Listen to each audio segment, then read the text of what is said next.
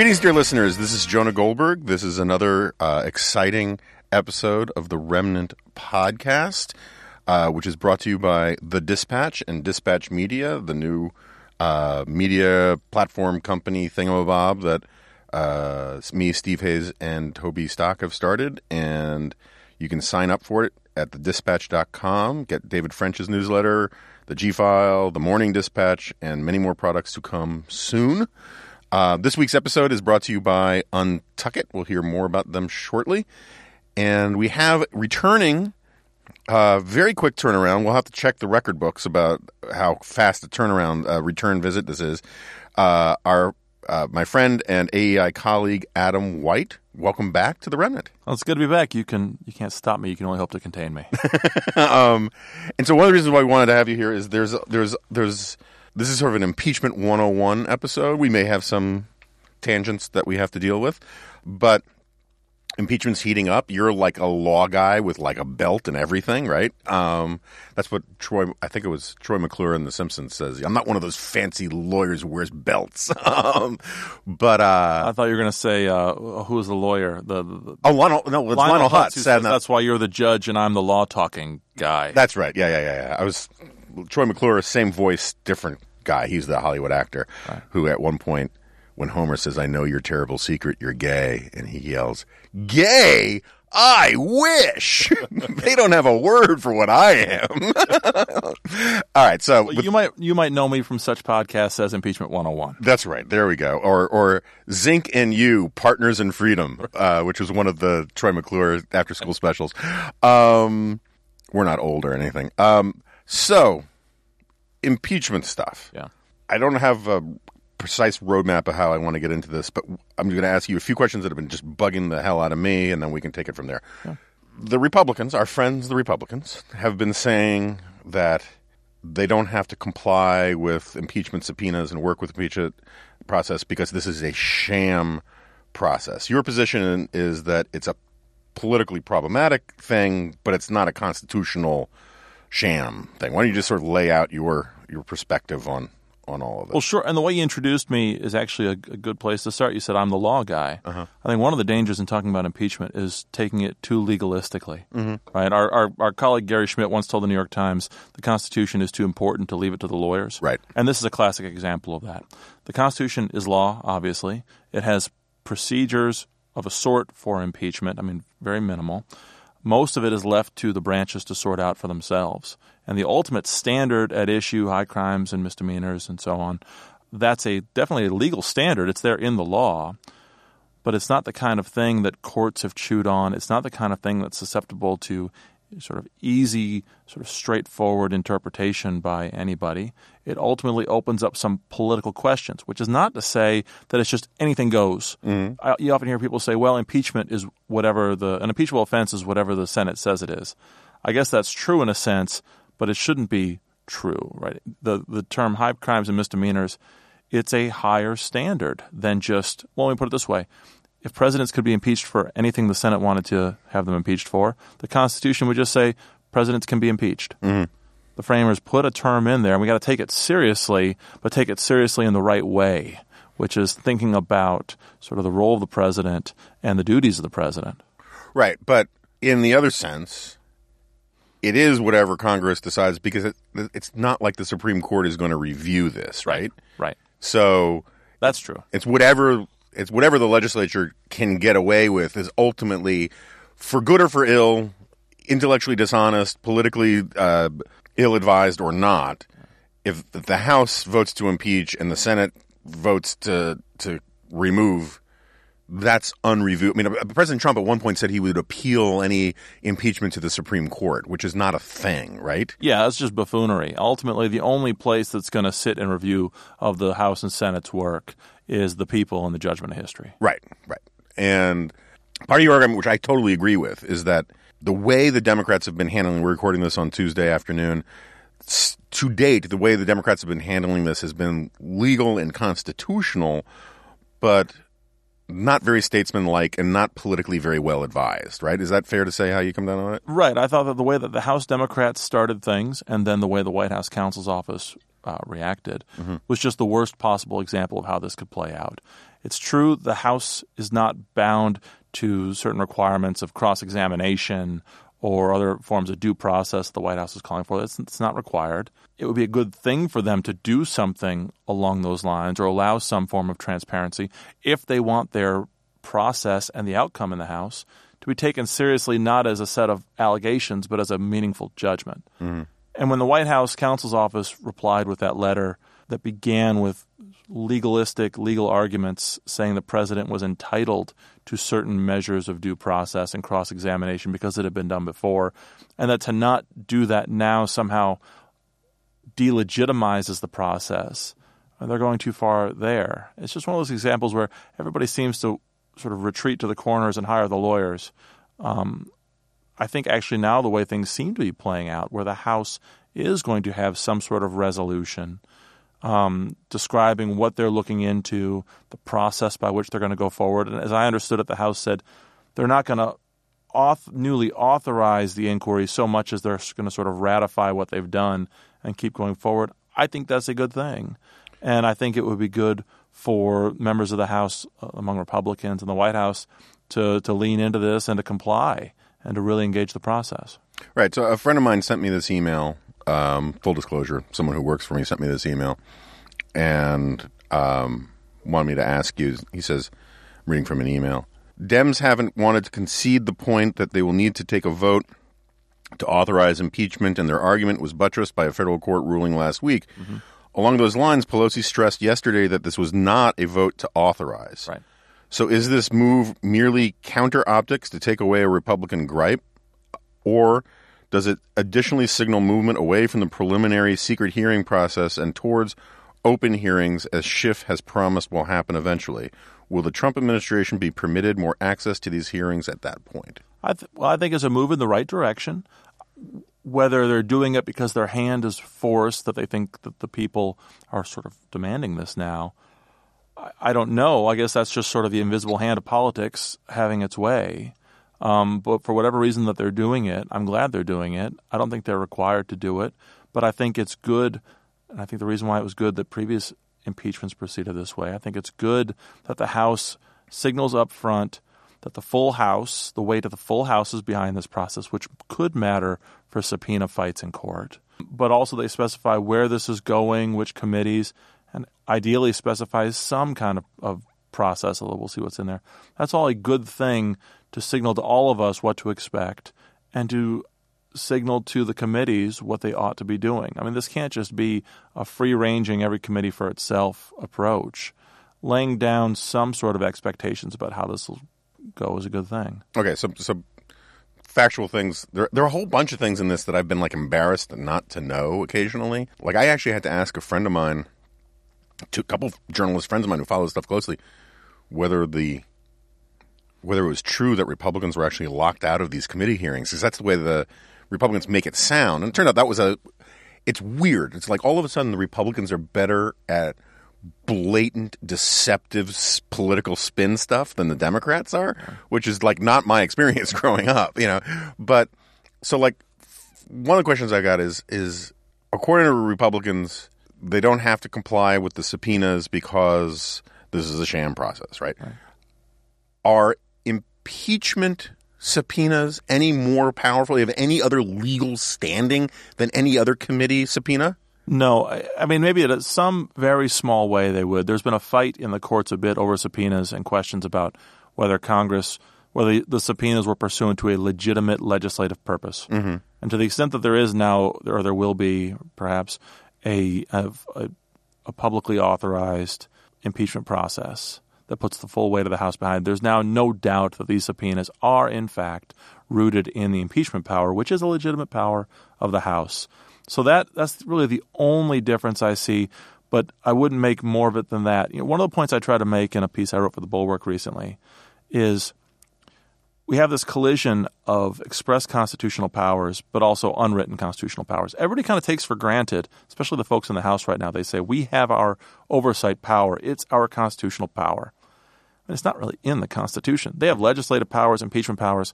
The oversight powers have always just been sort of a gloss on or an or a, sort of an inference we draw from those express powers. Sort of like judicial review, right? yeah, or sort of like uh, executive privilege. yeah. Right. That's what I was trying to get at in this piece. Is people seemed a lot of people proponents of impeachment seem to treat the oversight powers as something concrete and the executive privilege as something made up.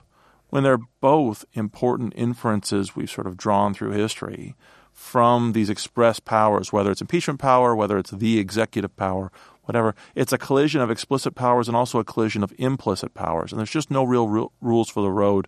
The courts have intervened somewhat in subpoena fights. It'll be interesting to see how this how far this goes if it goes back up to the Supreme Court as it did in the Nixon years. But there's just really not a whole lot of doctrinal meat on the bones in Supreme Court precedent. In fact, about a year ago, Stuart Taylor and I did a piece for the late great Weekly Standard, sort of outlining how limited and bare bones even the old Supreme Court precedents from the 70s really are, mm-hmm. and how people have spent 40 years just sort of putting their own glosses on these very minimalistic precedents. I mean, important precedents, but limited. Right, but so like my point is like I, a week ago I was muttering to the TV, "Why can't I get my Cinemax subscription renewed?" No, I was muttering to the TV when the White House refuses to comply with these subpoenas. If it had just been from the House Oversight Committee or from the House Intelligence Committee, the subpoenas still have power, right? I mean, so I mean, it's not like so it was just basically a political ploy to say because this was not a, an actual legislative purpose because it wasn't impeachment. yeah, they they all have power, but the question is how much. I'll put it this way: there's no doubt that when Congress subpoenas members of the public, the Supreme Court has said time and time again, people have to comply with those. Subpoenas from one branch of government to another raise fundamentally different questions, mm-hmm. and it's true that yeah, the House subpoenas have power. But how much power against an executive when the president is asserting privilege and the people who work for him are willing to abide by that invocation of privilege? That's just really untested waters. There's been a couple of lower court cases. This came up a little bit in the Bush administration. Um, but you know, on the very first day or so of the of the new Congress in in uh, the beginning of the year, I did a different piece for the Bulwark saying that what was the head? Like put a great headline on it. They said, "Ready for aggressive House oversight? Not so fast, not so furious." And I sort of harkened back to the way that Holder and Lois Lerner just openly defied House subpoenas Right. and won political points for it Right.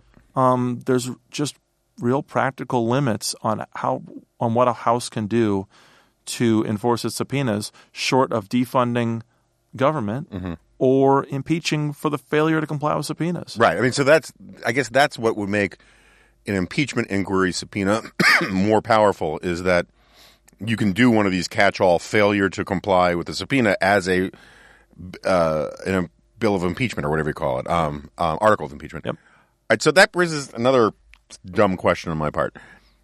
Um, if you work for the White House or you work for the executive branch, whatever, and the president says you cannot testify because of executive privilege and this is privileged communication between me and you, blah, blah, blah, blah, blah, blah. How legally binding is that order? What is the punishment if you defy that? Yeah, I'm probably getting out over my skis on this one, but as I understand it, the president just invoking privilege doesn't legally bind you to not testify. Mm-hmm. You might lose your job. If. But there's no if- law saying you violated executive privilege. Right. If you were if- if you were going to go testify to things that are classified, Sure. all those statutes would apply. It's basically, as I understand it, been a situation where, by and large, members of the executive branch and former members of the executive branch, usually, are willing to sort of abide by the president's orders. Not always, and as I understand it, we're seeing an example of this today, Right. Where A bunch of people have done it. They've been told. I mean, what's his face? Uh, Taylor Yeah. is our highest ranking diplomat in Ukraine, and he went and testified. And this guy Vindman today is testifying, and he's still Right. he's a uniformed officer. His commander in chief said you're not supposed to do it, and he's like doing it anyway. yeah, and the really crazy part will be when President Trump goes on Twitter and says, "Can't somebody do something about this?" Right. they should investigate this. Yeah. Impeach, impeach that man. So, a, a, someone who works for the president is told, "Do not testify, do not cooperate," and he cooperates anyway. The legal sanction there is basically just losing your job. Right, unless there's some other statute, right, Uh-huh. classification statute. That's my understanding of it. But this is I am a poor country lawyer, so I don't want to overstate my expertise here. We really, I wish we could get unfrozen caveman lawyer in here. Yeah. All right, so I know you have to go to these fancy parties with these law guys and talk law stuff, and it's all collegial and all of that. But I'm on record saying that um, every time Alan Dershowitz takes Viagra, he gets tall, gets taller. Um, I'm not a big fan of Alan Dershowitz. I wasn't a fan of his in the last impeachment brouhaha either he has made an argument that has been echoed by some people I like more, and he made this case in the Wall Street Journal that first of all, he really hates the fact that it is a political process, the impeachment thing, and so he tries to impose uh, legalisms on it in in aggressive ways. Yeah. And he he makes the case that Madison would never have impeached Trump or voted to impeach Trump. And part of his argument is that you cannot uh, be impeached for exercising your constitutional power. And that argument does not make sense to me. Right. What do you think of it? Well, I will say, by the way, Dershowitz was one of my first law professors and one of my absolute favorites. Really? I'm not a fan of what he's doing right now. I just disagree with him. But remember, he's not even one of the sort of DC type lawyers who's in these political fights. He's a criminal defense lawyer. What right. he does is turn everything into a legal fight. Right.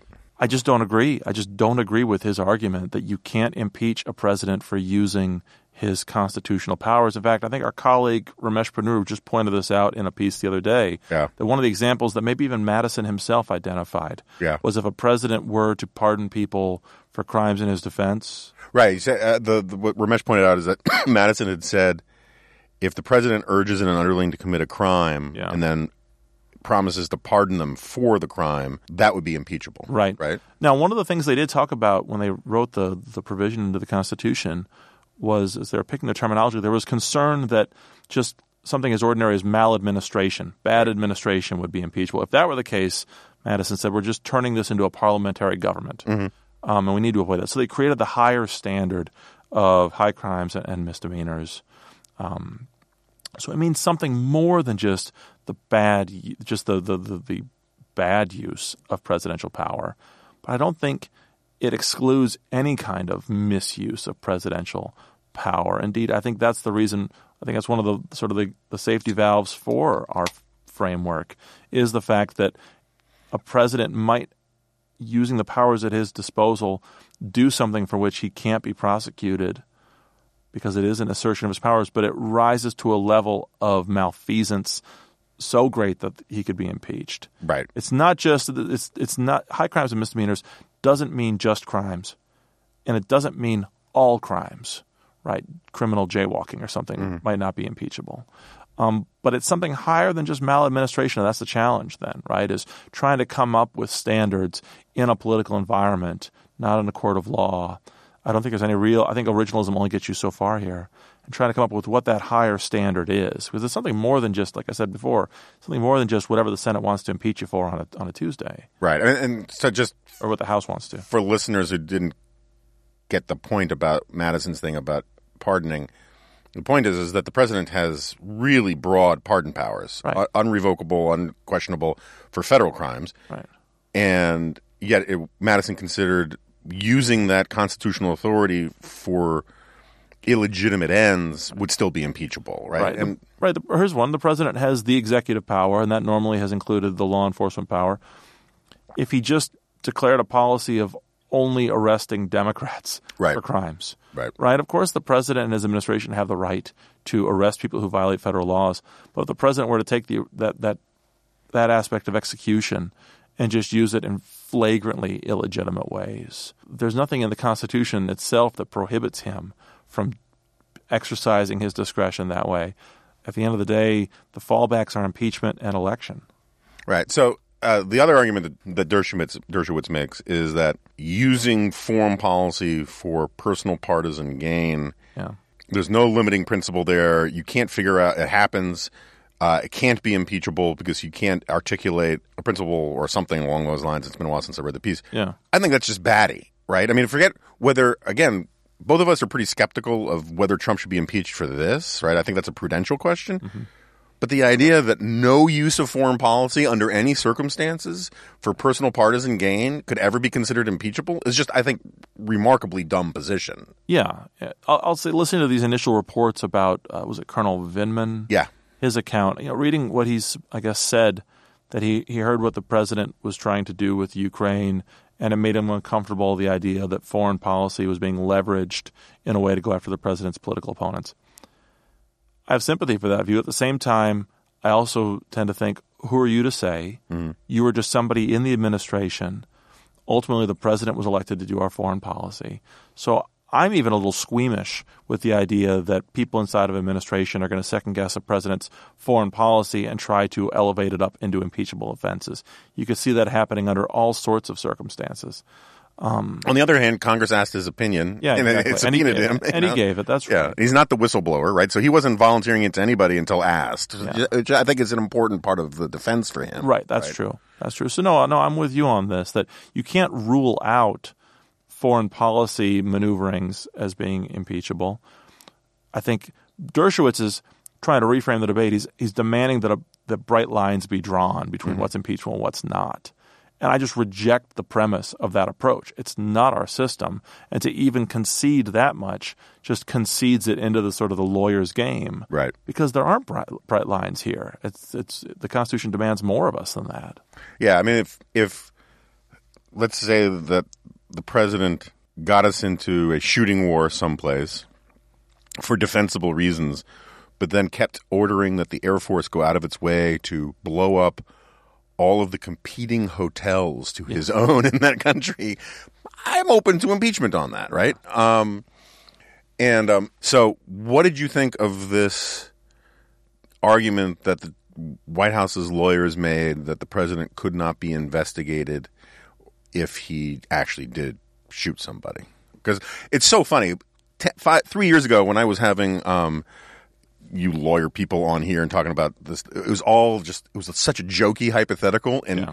it really feels like the universe is pushing us to the point where Trump is going to shoot somebody Yeah. to test this. Yeah. So this is a tricky one for me because the lawyer who made that statement, Will Consovoy, Uh-huh. he's a good lawyer and a friend of mine, and he actually represents an organization. I'm on their board, so I just want to put that out there. Full disclosure is always full good. disclosure. Yep, yep. Um, I have more sympathy for his argument than some people have. Here's how, Uh-huh. what, I, what I took him to mean: that if a president shot somebody on Fifth Avenue, of course, the whole OLC memo, all of that precludes the Justice Department from. I mean, I don't know about investigating him, but he could, I guess, in theory, stop the Justice Department. Obviously, a state or local investigator investigation doesn't raise those same sort of unitary executive issues. It does raise some fundamental questions about federalism, right? For the mm-hmm. same reason that 200 years ago the Supreme Court said states can't tax the Bank of the United States because the power to tax is the power to destroy. The power to investigate a president, bind him down in investigations, and take up all of his time, that could, if abused, be an extremely potent tool in the power of, of people in a state to undermine the national presidency. Mm-hmm. So I have some sympathy with the argument. But the thing is, I think what the argument leads us back to, if you if if the argument is right, the president can't be investigated by the states. It just brings us back to how important impeachment is, Right. Because that's the escape hatch to all this. If we get into this ludicrous scenario where the president is shooting people on Fifth Avenue or the equivalent, well, then impeach him and get him out of office, mm-hmm. so that none of these these sort of structural constitutional arguments are relevant anymore. That's why impeachment is so important, and that's why the door has to be open for impeachment and things like this. That prevents us from this question of the president not being investigated for shooting people. Mm. You just make him not the president anymore. Right. But what if he shot someone in international waters?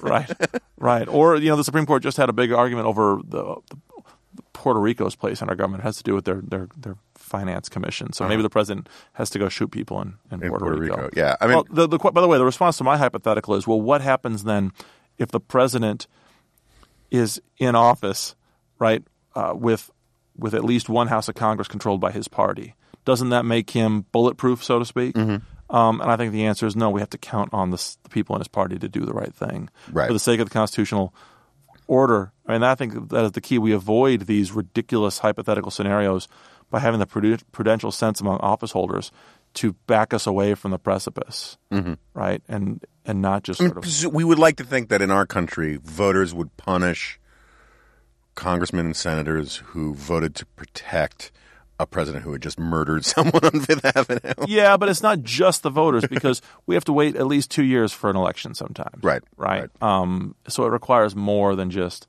the threat of the voters. It just it requires statesmanship. Sure, sure, This sure. is this is you know you and I talk about this. So much of the Federalist, everybody's familiar with. Or lawyers are all familiar with the structural stuff. Ambition versus ambition. The courts have neither force nor will, but merely judgment. But like twenty percent of the Federalist is about those virtues that make all this possible, and this is one of those moments. Right, right. It's also one of those moments where you got to talk about one of the greatest shirts that's made out there, and that's made by Untuckit. Ever wonder why traditional button ups look so long and baggy? That's because they were never meant to be worn that way. Untucked shirts were specifically designed to be worn untucked. I actually really do love the shirts, and I've spent a considerable amount of my own filthy lucre on these garments. Uh, they're really comfortable. They make you look like you meant to have your shirt untucked, and uh, they're particularly good for looking somewhat presentable when flying, which is always an issue for me because I always feel like I gotta. You know, my parents when I was a little kid made me put a blazer and tie on whenever I got on a plane, and I always feel like looking like too much of a slob on a plane is bad, particularly if I get recognized by somebody. Um, but at the same time, I. I want to be comfortable, and they're great for that kind of thing. Um, have you been frustrated with shirt buying in the past? Well, Untuckit offers some incredible opportunities for you. You can go online, you can go to one of their many stores, you can try it on in person in one of Untuckit's 50 stores, or just go to untuckit.com to get started. They even offer free shipping and returns on all orders in the U.S. You can save 20% on your first order by using my code DINGO at checkout. That's untuckit.com, promo code DINGO. We thank Untuckit for uh, uh, sponsoring the Remnant podcast, and um, I really do uh, sincerely like their stuff. Okay, so let's do a little punditry here. I just wrote an LA Times column. I had to update it because of this Vindman stuff. Um, I'm 90%, well, depending on how you define it, somewhere between 60 and 90% persuaded by Andy McCarthy and my friend Rich my friends Andy McCarthy and Rich Lowry, who have been talking on on the McCarthy Report podcast and and also in some columns by Andy that Trump messed this up. I mean, first of all, the merits of what he did was bad, right? But he messed this up politically because he, by going to the position that there was no quid pro quo, which there was, um, and I'm willing to fight anybody with sticks who thinks that, that there wasn't a quid pro quo at this point, um, but also that the phone call was perfect. What they did was he basically implicitly conceded that if you could prove there was a quid pro quo, that would be impeachable. And they made they elevated the status of or the transgression of a quid pro quo so high and the burden of proof so low that it was almost guaranteed to lead to this. And the the smart play, which I wrote about, is you know, where- well, Andy, what Andy will say is yeah, there was a quid pro quo. It's pretty obvious there was a quid pro quo. The evidence already is pretty overwhelmingly, and as a former prosecutor, he's like, all of this testimony is going to be backed up by all sorts of notes and documentation, and it's, there was a quid pro quo. Right. Admit it and just say it doesn't rise to the level of impeachment. Yeah. I think, and I agree with Rich on this. I think that politically, what Trump needs to do is go one step further and apologize. Just say, look, in retrospect, I see it now. It was a mistake. Blah blah blah blah blah. That gives Senate Republicans something to defend. Yeah. But if the if the standard is the phone call was perfect And beautiful. and beautiful, and there was no quid pro quo, you were giving your own party no place to go um, except for all this process nonsense. You know, the way you frame it reminds me of the same mistake Democrats made at the outset of the Russia investigation, basically saying there was collusion. Right. It must have been collusion. This is all about collusion. And then things get messy, and you realize they've set the bar so high for themselves that it's hard to get out. I mean, I guess I agree with that diagnosis, but one, I mean, that sort of logical argument isn't going to stop Trump from just moving the goalposts to a logically inconsistent second position. And second, Trump's not going to apologize, right? That's, I mean, you're the Politico, I'm the law talking Yeah, guy, yeah. but I, but he, that's his whole shtick is he never ever apologizes, never admits uh, that he was wrong. I, it's, I'm sort of baffled that that Rich and Andy, who are friends of mine, also would would even suggest that sort of thing. Well, I mean, Rich is the one who's talked about a lot about apology, and apology is also just sort of the thing I've been harping on for a long time. Clinton, oh, But he, but even admitting that he was wrong, Right. No, that's a Yeah, huge yeah, problem. yeah. Which is, as someone who's less less supportive of Trump than either Andy or Rich, one of the reasons why I feel relatively liberated to give this advice is I know Trump will not take it. Oh, but I, but that's the thing is that the smart the smart place to go where the smart Trump defenders are going, the the guys who have some, you know, some integrity, but are also think impeachment would be bad and want to you know make the case the best case that they can intellectually honestly for Trump is to say, yeah, there was a quid pro quo, but it's just not impeachable. yeah, it's sort of a Bill Clinton move. Yeah, well, uh, so Bill Clinton, people, At first, he says there was no Right. sexual relation, and then That was he walks untenable. it back. right? Yeah. and then he says, "I did it, and I'm sorry." Yeah, and people all of a sudden that allowed the whole move on thing to happen, right? Because then you could say, "Look." He admitted he was wrong. He admitted it was a mistake, but are we really going to put the country through impeachment? yeah, And you could do that with Trump, where Trump could say, look, I mean, in theory, he could do that. Say, look, in retrospect, it was a mistake. I, I, I see why people are upset about it. He'll never admit he made it, did anything wrong, but like, and say, I'm sorry for that, blah, blah, blah, blah, blah. But this, this really doesn't rise to the level of impeachment. It's certainly not a year before an election. yeah, And I think a lot of Republicans would be very, particularly in the Senate, would be very comfortable to say, "Look, he made a mistake, but it's it's it's not worth impeachment." That is a thing that Republicans can go out in the hustings and say. Yeah. They can't say the phone call was perfect. They can't say there was no quid pro quo because there was a quid pro quo, and there's literally no spoken string of sentences longer than three words that Trump has ever uttered that can be called perfect. yeah. Some people are saying that the president not only was it good that he tried to get a quid pro quo, but he was required to because he is obligated to take care the laws are faithfully executed, and so the That's laws the Greg against- Jarrett yeah, nonsense. Yeah, and it's it's it's again, it's buffoonery, but there is something to this that if he were to say, "Listen, I was too casual in what I did, too glib." The fact is, there is a real corruption problem in Ukraine.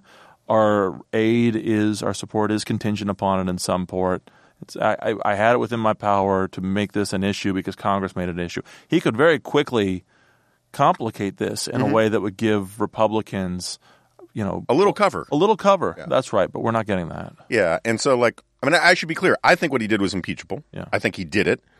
It's just a prudential question of wh- whether you're going to do an impeachment right before an election, and I think reasonable people can disagree on all that. I do have a question though. Like the 25th Amendment stuff was always nuts, right? Just because no one ever really read the 25th Amendment. The only thing that people actually knew about the 25th Amendment was that scene in like Air Force One. um, and it turns out the 25th Amendment was like a crazy complicated way to remove the president for like three weeks. But let's say, for the sake of argument, that you know, because the, the the Trump defenders are arguing that the Ukrainian server ask, which was clearly part of the quid pro quo. I mean, they don't deny that. They think that that's that's sort of the Federalist position is that the um, this was his duty to get to the bottom of the 2016 election, right? But if you actually look into the server thing, it is you know, nuttier than a pool party at Mr. Peanut's house. I mean, it's crazy. Yeah. Let's just let's just say it's like even crazier for the sake of uh, you know inarguendo, as you people say. Uh, let's say that he didn't ask about the DNC server, which is supposedly hidden like at like the Ark of the Covenant at the end of Indiana Jones somewhere in Kiev. Let's say he asked about the radioactive basset hound Yeah. that he desperately needed to get. Is that evidence for an impeachment? I mean, like, let's just say he asked for something truly crazy that people understood was crazy. Would that be evidence for an impeachment? A lot of people would say, "Oh, he's just asking questions." um, yeah, I mean that that that's yeah, that's nuts. That's nuts. And the Twenty Fifth Amendment, I just opened it up here in my handy dandy Ilya Shapiro pocket constitution from Cato. Um, I mean, the Twenty Fifth Amendment says that you know the president is unable to discharge the duties and or the powers and duties of his office. Mm-hmm. I mean, it doesn't say what the inability is. Yeah, actual dementia, right? Um, I mean, that was one of the concerns about Woodrow Wilson, right? That after his stroke or heart attack, he's basically yeah. incapacitated. Um, yeah, I suppose that out- outright craziness rises to it. Does the server conspiracy theory rise to that level? It's nuts. It's the kind of nuts that passes for question raising Mm-hmm. these days. I don't know if it, it gets us there. Yeah. No, that, that, obviously that is not going to settle the day, right? Even though I think it is. I mean, just the more you look into it, Yeah. it's it's sort of like you know the the fact that Trump, you know, people are slipping Trump garbage from like Gateway Pundit and Breitbart, and you know the reason why the president of the United States said it was okay to betray the Kurds because they weren't at Normandy. Yeah. that came from like a Kurt Schlichter column. Yeah, you know, if, if the 25th Amendment applied to America at large, we would obviously exercise the 25th Amendment against the country. yes, yes. There were many people I wanted to Twenty Fifth Amendment. Uh, but you know, one thing though about the president and this quid pro quo, I do think we need to step back and remind people all of this questions at the margins of pres at the at the how am I trying to put this? Things that for a normal president would be kind of pushing the boundaries. President Trump doesn't get that benefit of the doubt because of lock her up, right? He made this part of his campaign that he was going to go after, uh, he was going to threaten his political enemies. And I, all of his fans sort of rose up and they loved that line. But what they, you know, and they liked the president because he was so outside the box. The problem is all the conventions of, deference that we afford presidents and the space we give them to use their presidential power it's all contingent upon our vision of what a normal president is and what lawyers sometimes call the presumption of regularity.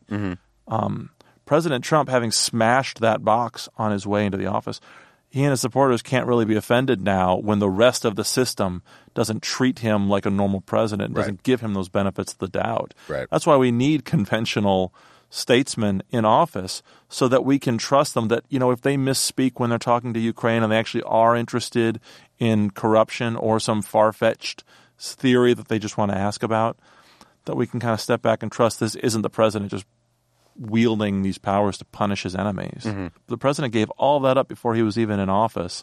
He and his supporters can't complain now that the, the all those buffers for presidential power seem to have evaporated. All right, a couple quick rapid fire questions. I'm going to let you go. The announcement that the Durham decision is now a criminal, the Durham investigation is now a criminal investigation. Hmm. People are all over the place on the significance of that. My understanding from talking to various people is that it's much less than it appears, but I could be wrong about that. What did you make about it? I've I've been so underwater. I haven't followed this at all, Okay. so I don't know. All right, yeah. So basically, I mean, you, that, that it changed from a administrative thing to a criminal thing, which could just simply mean that somebody lied to the FBI, which is not good. But we saw lots of that in the Mueller thing, and it didn't get to the core questions of it. Yeah, I just don't know how to read it. And so the other thing is, you hear a lot of senators say, I mean, the one thing that they really love about the situation that they're in now is they get to say, hey, look, I'm going to be a juror Yeah. in the Senate trial, so I can't really comment. Yeah. And then when they can comment off the record, they're like, they say some interesting things. So, how accurate do you think that that analogy is? Is in the in this in the 18th century? I guess jurors were capable of asking lots of questions or something like that. I mean, Yeah. is it is it really that analogous to a juror? Do you think? So I've gone back and forth on this a little bit actually. When I'll say when the Senate first started voicing criticism, Senate Republicans first first started voicing criticism of how the House was going about its business, and there was a resolution floated to criticize the House. Some people said the Senate shouldn't. Some of the president's critics were saying the Senate shouldn't prejudge mm. what the House is doing. They need to wait. It's not their job to tell the House how to do its job. They need to wait. And I sort of said at the time, no, maybe it's good to know how the senators view these things. Well, then these senators really just flipped everything on its head by taking the precise opposite approach and saying, oh, wait, no, we're jurors, therefore we shouldn't say anything. And so, like everybody else, I kind of rolled my eyes and said, oh, right. I don't know though. There's something to be said for this. On the one hand, if the if members of the Senate wanted to give guidance to the House, since it's all going to wind up in the Senate anyway, that's not necessarily a bad thing. It also isn't a bad thing for statesmen like senators to say we're going to withhold judgment on these things until it actually arrives to us. The problem is kind of like the presumption of regularity. So many members of the Congress on both sides of the aisle have so utterly sort of forfeited mm-hmm. the the appearances of statesmanship that I guess the answer to your question is I would love that to be the genuine answer that senators Are, are taking this as jurors and are withholding judgment. That would be great, except for the fact that just days ago, senators were saying whatever they wanted mm-hmm. about the House's process. Right. So I, uh, that's not much of an answer. I don't. I I mean, I think it's it's a politically convenient answer, Yeah. but I guess my question gets more to I'm going to cite a really obscure legal authority here, but I remember on an old episode of Quincy with Jack Klugman, where he had He, he was not a lawyer though; he was a medical examiner. he was a medical examiner, but he was uh, he had jury duty, oh, and he started asking questions of the witness himself. yeah. And at first, like the defense or the prosecutor was all pissed off about it. He says, "You don't understand. This is a common. This is a right of a juror to ask any questions that they want to ask." And blah blah blah blah. And it's always stuck in my head for some reason. Clearly, you know, because it's been 45 years since I've seen this, or 40 years. Is that true of jurors? Can they ask questions? Do they have to put it through the judge? And my point is, is it actually technically is it the is the Senate more of a tribunal or a is is the jury the best analogy thing? Just in a strict terms, the way the founders intended it. The best part's when you find out that Rob Long actually wrote that episode. Um, I- juries were much different once upon a time. Juries could nullify, you know, juries had much more leeway in nullifying the law. In the same direction, judges oftentimes were much more aggressive in getting engaged in things. So it's it's different in both ways. I honestly don't know the history of the jury. I'd say when we talk about the Senate as a jury, sometimes we do need to re- remember it is just an analogy. Right, At the end of the day, it's not a jury, it is the Senate. It's just fundamentally different. The House, they're not, this is the point I think you and I talked about on the last time I was on about a piece I wrote for commentary. The House needs to remember sometimes they're not actually prosecutors. Right. They're acting like prosecutors, but they, they are actually a House and need to behave like members of Congress in terms of transparency Right. And, like, and it's like- process. It's like Nancy Pelosi's grand jury analogy. yeah. It's an analogy, Right, exactly. but they're actually not a grand jury. That's right. yeah. That's right. That's right. And so we could we could sort of reason however we want from how a jury acts and compare it to the Senate, but we can never get past the fact that at the end of the day they're senators. Right. And they're talking about all these things already. And again, a lot of them wanted to talk just days ago about what a bad job the prosecutors would be. Uh, frankly, if they, if they really were a jury, a jury, the rules that would limit a jury from prejudging guilt would be the same as the rules on a jury prejudging the prosecution. Right. And senators haven't had any qualms about prejudging. Many senators have not had any qualms about prejudging this prosecution. Uh, if they want to be real jurors, they should act like real jurors all the time. Okay, in so this. last question then. Um, Let's say they prove a quid pro quo. I my personal, I'm not predicting this, but I think it's much more likely than our political climate is dealing with right now. That that transcript that they put out is not a real transcript, Right. And there's you know Trump has this thing where when he wants you to believe something he makes bold declarative statements over and over and over again in this overcompensating way. No collusion, no, you know, blah. He does that kind of stuff because he's trying to imprint an idea in people's heads, and he's very shockingly, dismayingly good at doing that. Yeah. He has said over and over again, this transcript was perfect. We have the best stenographers. It is verbatim. He kept saying verbatim, verbatim, verbatim. Yeah. Why is he saying that so much, right? And, and particularly when you look at all these ellipses, particularly like after the cloud CrowdStrike thing, which is weird. Is it because he wants people to believe that that's the actual transcript? Because the actual transcript could be actually worse. Regardless, let's say that it, something, some major shoe drops, and the House impeaches, and it goes to the Senate.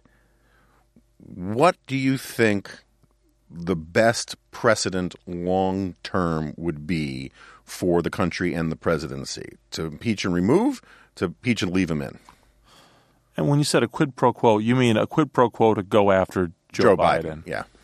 Joe Biden being the his pres his political opponent. Mm-hmm. Yeah, that's for me. I think that's the Senate has to remove him for that. Mm-hmm. Um, our political system, our Constitution vests immense prosecutorial power in the man who then also runs for office.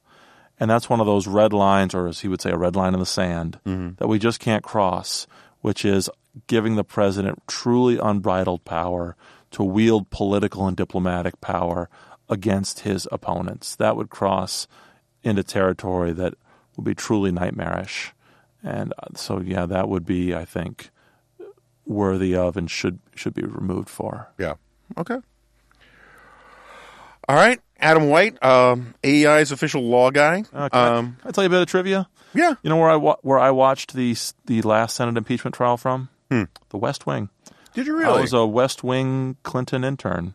Really? I think my, if I remember correctly, my first day on the job was in. Did you snap your thong at the president too? Uh, no, I, I, he snapped his. It was very weird.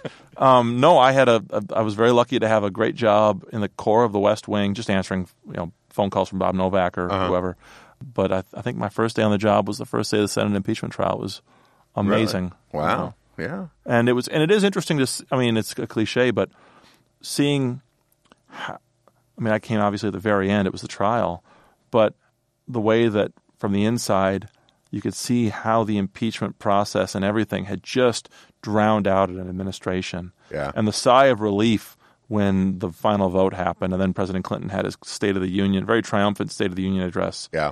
You do really see, even from a very limited perspective of an intern, how dangerous the power of impeachment is because it can just destroy the administration that was elected by Yeah. people to do things. Um, anyway, I just want to throw that out there. Which is sort of tragic given how much this administration was getting accomplished well, these true. days. Well, We got Baghdadi, which is good. We got that's right, that's right, and we've got uh, Supreme, you know, judges to confirm. Yeah, yeah, that can still happen. All right, my friend. Uh, great to have you here, and um, people can find you your stuff all over the place. Just go to AEI; they got links to all the stuff that you're doing of late, and we'll be having you, having you back soon. See you again soon.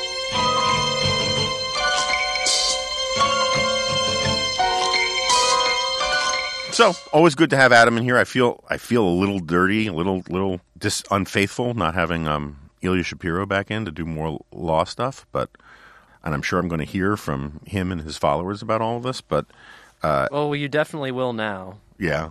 And in fairness, Adam did briefly mention Ilya and his pocket constitution during the show. So, uh, where to go from here? Most exciting news of the week. I know we're supposed to be celebrating Baghdadi, uh, the cat, the kill, the killing of Baghdadi. Although apparently there's now some like conspiracy stuff because we haven't seen pictures of the body, which I think if the body was at all presentable, probably would have made sense. Like we did see pictures of uh, Uday and Qusay and Saddam and Bin Laden, right? Didn't we see a picture of Bin Laden dead? I can't remember now. Oh, Bin Laden. Yeah. Uh, I can't remember. Yeah. Um, but the real exciting news about it is is what a good dog that was, and that the dog is okay. And I love that they will not release the dog's name because it's still classified. I assume that's to protect the identity of the handler and the location of the handler, and not the dog himself. Because, you know, I mean, what is gonna get nasty email from people? Um, now who's being naive? um, but uh, and um, I'm a big fan of Belgian Malinois, which this dog clearly was or is. Um, so I don't think that I don't think do- that dog should have to pay for its own kibble for the rest of its life. Um, I'm very very pro military working dogs. Um, and um, anything else that we have to uh, discuss, catch up on? Um, complaints from listeners? Anything? No. No, our listeners have had zero complaints. Sorry, I couldn't even say it with a straight face. Uh, I mean, they may have complaints, but I don't really. Do we need to address them? Uh, maybe not on this episode. I, for one, am a servant of our listeners, and I care deeply about their complaints.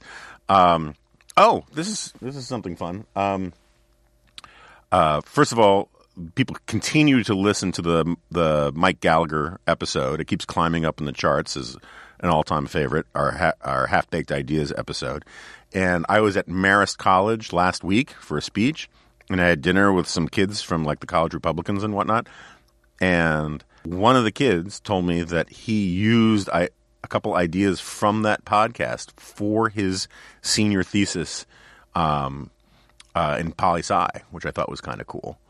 What was he supposed to redesign the government or something? No, I mean, he ta- I think what he mentioned was the uh, he was a v- avid, avid remnant listener, but he, I think it was actually my idea of the um, uh, the speaker running for election rather than um, just being appointed from within the House. Uh, but he mentioned something else as well. Excuse me, and uh, and then yesterday I just got back from a speech at VMI, which was really just an unbelievably impressive bunch of kids there. Um, they were from a lot of the different ROTC, ROTC programs around the country. A lot of kids from VMI, and um, uh, except for the Naval Academy, because for some reason VMI always schedules this big conference that they have during Naval Academy finals, and apparently Oh. there's something going on there. But I did not know that the Naval Academy. I'm sorry, I did not know that VMI and Washington and Lee are basically on the same campus. Oh, I didn't know that either. Yeah, I mean it was weird. With like the GPS from my hotel in Lexington is beautiful, at least this time of year, and that whole drive was beautiful. I really loved it. But um, the GPS it takes me, and I, I plugged in Marshall Hall where this thing was going on, and it took me onto the Washington Lee campus, and I was like, "What the hell?" I thought this thing was at VMI, and then turns out that like you just cross one road from the Washington Lee campus to the VMI campus, which is kind of cool. And apparently they don't socialize or interact very much at all. Um, and I stayed at the Robert E. Lee Hotel, which I, I feel if you want to stay at a hotel named the Robert E. Lee Hotel, you should probably do it sooner rather than later, um, the way things are going. Well, VMI, Yeah. where Stonewall Jackson was from, Yeah. there was a whole battle fought there. I tried not to touch on any of those issues while I was there. I actually, um, I have an uncle who went to VMI. Um, I mean, he passed away a long time ago, but my my mom's twin brother went to VMI. Um, anyway, um, we have some exciting stuff coming up. I don't know what I can tell you about it quite yet, but um, thanks to everybody who's been listening. Thank you for the reviews. If anybody out there is interested in advertising on The Remnant, we would love to hear from you.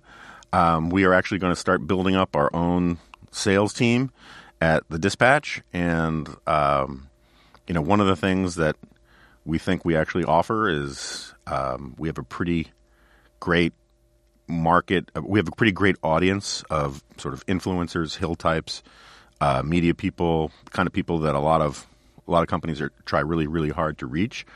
And uh, coming in January, you'll be able to subscribe to all of this stuff, and for for actual money. But for now, everything is free. And we really appreciate the support and the feedback from everybody uh, that we've gotten for everything that we've done so far. And uh, that's about all I got. I will see you next time. In space, no one can hear you scream.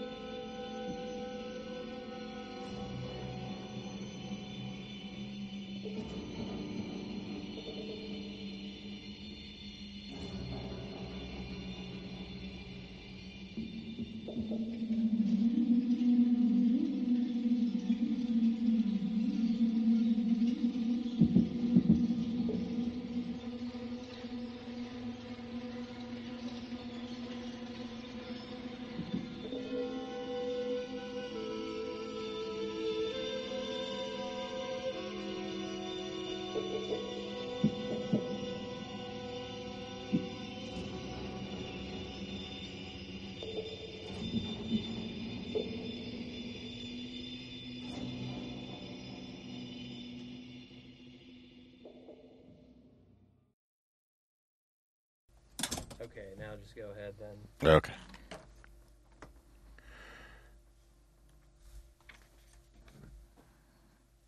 Um. All right. You ready? Yep. You got your little constitution there. Always. Um,